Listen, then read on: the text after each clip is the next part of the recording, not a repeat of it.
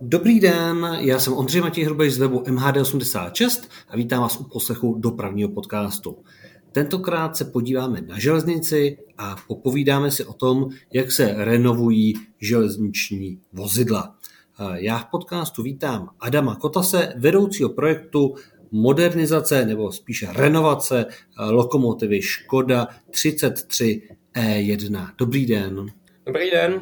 Pojďme t, tuhle lokomotivu představit nějak blíž, protože když by někdo řekl mě toto číslo, tak bych nevěděl, co si představit, ale uh, podle fotografie pro mě je to žehlička. Je to asi nejlepší označení, které budou znát posluchači?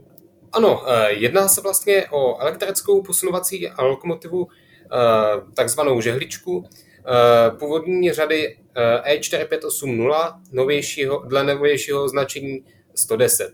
Eh, jedná se o posunovací lokomotivu, která by byla dodávána eh, pro tratě a pro napěťovou soustavu 3 eh, kV, tedy převážně hlavně v oblasti bývalé Prahy, nebo bývalé Prahy, současné Prahy. A jednalo se zejména o mašinku, která sloužila na posuny v osobních a nákladních sekcích tehdejších československých hrách. Kolik jich bylo tenkrát vyrobeno? Zhruba. Vyrobeno bylo pa- přesně 52 kusů, z čehož uh, první dva byly prototypy jednička a dvojka. Na těch se vlastně všechno zkoušelo v roce 1971 a 2. Jak jsem se díval na vaší facebookovské stránce, tak oni mají označení ještě takzvaně 110 a 210. Tam je mezi nimi rozdíl, že jo, v tom napětí. Ano, ano, ano.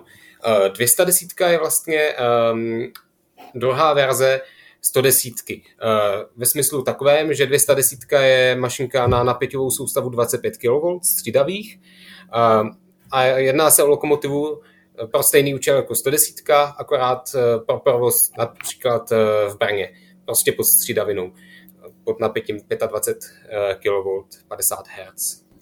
Byly tyhle ty žehličky obecně eh, v něčem výjimečný, eh, kromě toho, že byly vlastně to spíš takový posunovací lokomotivy? Žehličky, konkrétně 110, eh, byly výjimečně, výjimečné hlavně tím, že se jednalo o první takhle masivně sériově vyráběnou elektrickou lokomotivu pro posun tady v Československu. Byly význačné právě tady tímto, že byly přesně konstruovány tak pro účely posunu. Když se podíváte na, na ten tvar té kastle a všechno je vymyšlené tak, aby... Měl přehled strojvedoucí vlastně na obě dvě strany, že jo? Přesně tak, přesně tak. A když tam máte posunovače na předku, tak eh, z kabiny vidíte přesně na tu stupačku a všechno, všechno je udělané přesně tak, aby to odpovídalo svému účelu, tedy eh, primárně jako posunování na záloze. Než se dostaneme k, k té, kterou jste renovovali, kolik jich je třeba v dnešní době ještě zachovalých? Je ještě nějaká jakoby v pravidelném provozu, nebo už je to všechno spíš jakoby ve sbírkách historických? V dnešní době jsou tyto lokomotivy převážně na ústupu. Poslední dvě historicky můžeme vidět v pravidelném provozu eh, pod Rošňovým depem Košice. Eh, jedná se o stroje 110 010 a 034, které provozuje eh, ZSSK, tedy osobní dopravce na Slovensku. A tady v Česku můžeme vidět lokomotivu 110 021 u dopravce Wingspool, eh, pana Jana Paroubka.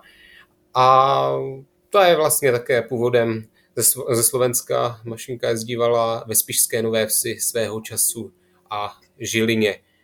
A jinak eh, pak je zachovaná ještě 110 001, tedy první vyrobená tato lokomotiva v Národním technickém muzeu v Chomutově a pak už je jenom ta naše 17. Zbytek lokomotiv právě probíhá buď vyřazením, či jejich fyzickou likvidací u dopravce ČD Cargo. Ta 17. to je ta, kterou jste renovovali? Ehm, my jsme renovovali, eh, renovovali již 210 017 ze Slovenska a aktuálně renovujeme 110 017, kde jakby stejné číslo inventární, ale je to taková jako Jasně. posloupnost. A uh, vy jste nejenom sám za sebe, ale vy jste poměrně parta jakoby mladých nadšených lidí, kteří se uh, zajímají o ty železniční vozidla. Kolik lidí se uh, vlastně uh, podílí na té renovaci uh, té lokomotivy a jak dlouho vám trvala ta první žehlička? Jsme parta asi, řekněme, 20 lidí a co se tomu věnujeme různě ve svém volném času, jsme od studentů středních škol po vysokoškoláky přes různé techniky a zájemce další o tuto železnici. Samozřejmě eh, tato činnost je doplněná o ty, ty odborné práce prostě musí dělat odborně kvalifikované osoby, odborně kvalifikované firmy. My děláme hlavně takové ty um, karosářské a historické práce. No a jak dlouho nám trval projekt Škoda 51E, tedy oprava 210.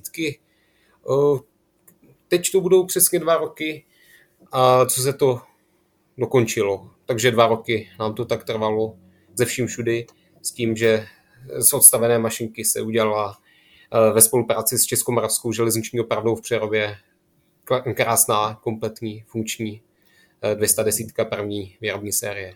A jak vznikl ten nápad vlastně tu lokomotivu zrenovovat? Eh, obrátil se na vás eh, nějaký majitel té lokomotivy, nebo eh, vy jste koupili lokomotivu do vašeho vlastnictví?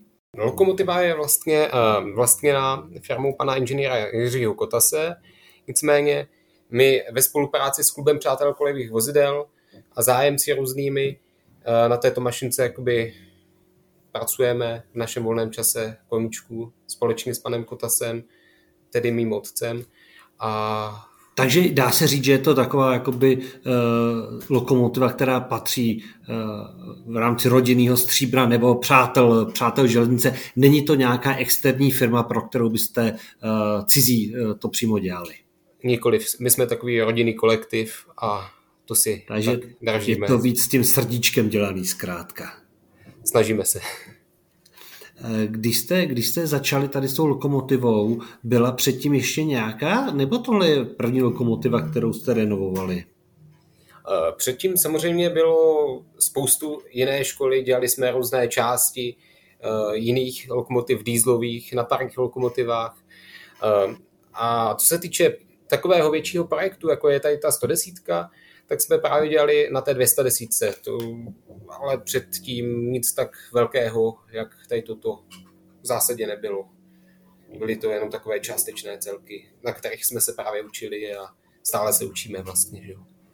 Vy jste říkal, že spousta z vás to dělá ve svém volném čase, to znamená k nějakému dalšímu povolání. Eh, je někdo z toho týmu, kdo to dělá eh, opravdu čistě vlastně naplno, že je to čistě jeho práce každodenní eh, a každý den vlastně chodí do práce, aby ty lokomotivy renovoval, nebo opravdu je to tak, že všichni to děláte pouze vlastně po večerech, po víkendech a podobně?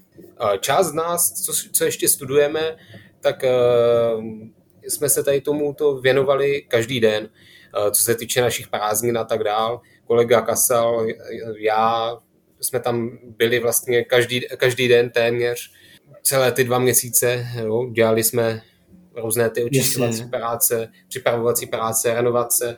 Jo. A pak kluci tak, jak můžou ve svém volném čase, kdo může, tak přijde, pomůže. Každá pomocná ruka se hodí, cokoliv. Jo. Je tam práce na, práce na, na předu ještě.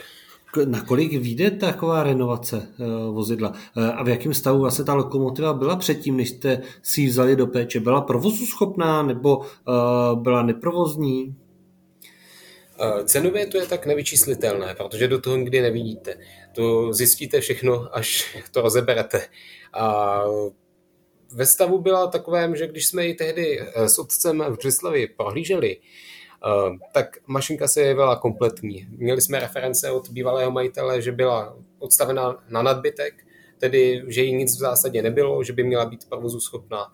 Bohužel po komisionální prohlídce, eh, kde nám eh, dodavatelská firma, která nám zabezpečuje tu opravu, vyhodno, eh, přinesla vyhodnocení, tak jsme se zhrozili, mašinka bohužel byla v tak neupokojivém stádiu, že si to vyžádalo generální opravu typu EH, stupně E3, tedy všechna kabeláž, všechny přístroje, všechno, všechno z dohu.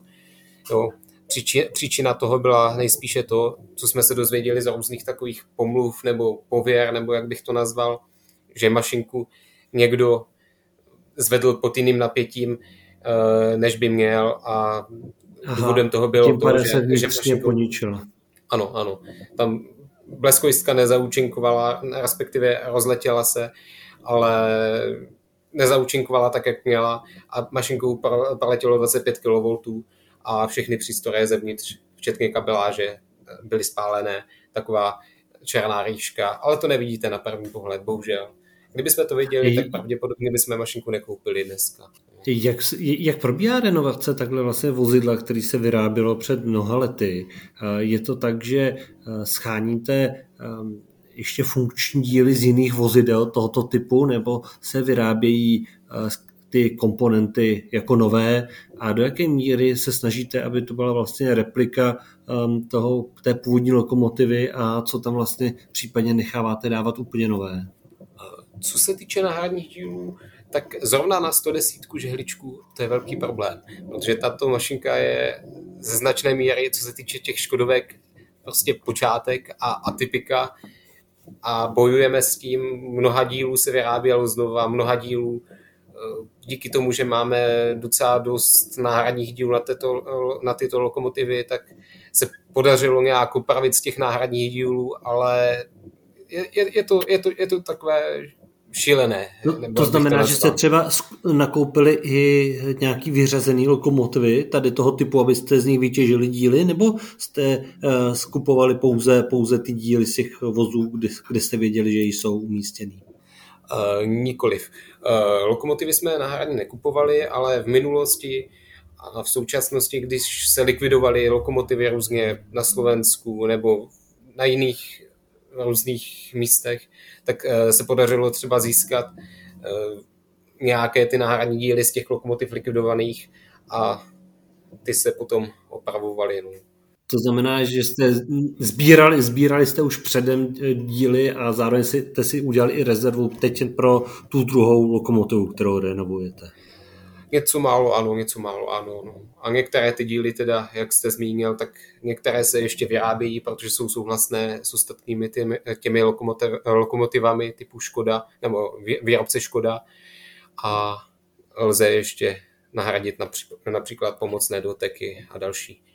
Je to problém eh, nechat si objednat ty díly eh, na zakázku eh, ať už kvůli tomu, že třeba někdo už by to nevyráběl, nebo je tam spíš problém třeba s časem dodání, že to dlouho trvá?